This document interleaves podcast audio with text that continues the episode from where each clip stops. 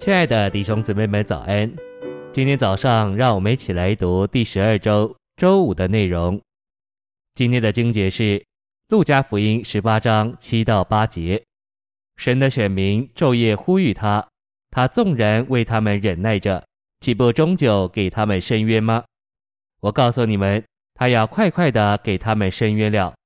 然而，人子来的时候，在地上找得到信心吗？晨星喂养。当反对我们的人逼迫我们的时候，我们的神似乎是不义的，因为他允许他的儿女遭受不义的逼迫。比方，施浸者约翰被斩，彼得殉道，保罗下监，约翰被放逐。历世历代以来，千千万万诚实忠信跟从人救主的人都遭受过不义的逼迫，甚至今天我们仍遭受不义的错待。我们的神似乎不公平。因为他不来审判并表白，活神公义的神在哪里？他为什么容忍这种光景？他为什么不审判那些逼迫我们的人？因着这种光景，人救主在路加十八章一至八节，用一个不义的审判官来表征那似乎不为他受逼迫的子民做些什么的神。从这比喻，我们要学习做个烦扰的寡妇，一个恒切向神祷告的人。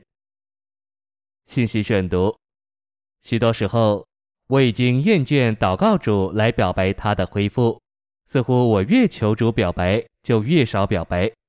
但是我已经学知，我们需要在祷告中烦扰主，我们应当向他恒切祷告，不可灰心。在路加十八章一至八节，我们看到来自看得见之范围的祷告，这样的祷告与我们享受禧年有关。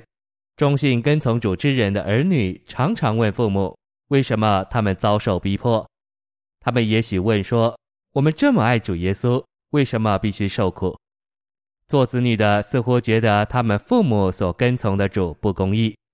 我们也可能不明白：我们既然爱主、跟从主，为什么受苦？一至八节的比喻回答了我们的问题：当我们的丈夫表面上不在，留我们在地上如同寡妇的时候，我们的神暂时好像是不义的审判官。虽然他看似不义，但我们仍要向他求诉，恒切祷告，一再的烦扰他。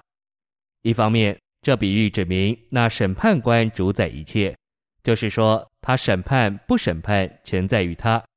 表面上好像没有理由，他听不听寡妇都可以。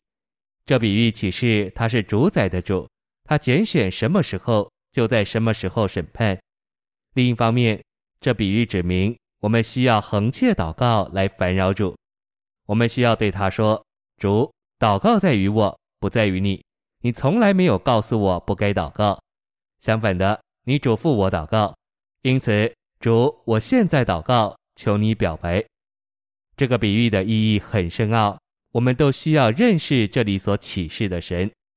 圣经说，神是审判的神，从人类头一次堕落，神就开始审判。凡是不合于神性质、不能永存的，都要被震动掉，都要被烈火焚烧。只有那些出于神、合于神性质的，才能不被震动，才能存留。他要给我们认识，他是自隐的神，他对地上的败坏和邪恶，以及一切顶撞得罪他的事，似乎都不闻不问。这时候，敬畏他的人就备受试炼。到了时代的末了，他乃是审判人的主，有宝座显出来，是审判的宝座。使徒说到那时，我们个人都要将自己的事向神陈明。谢谢您的收听，愿主与你同在，我们明天见。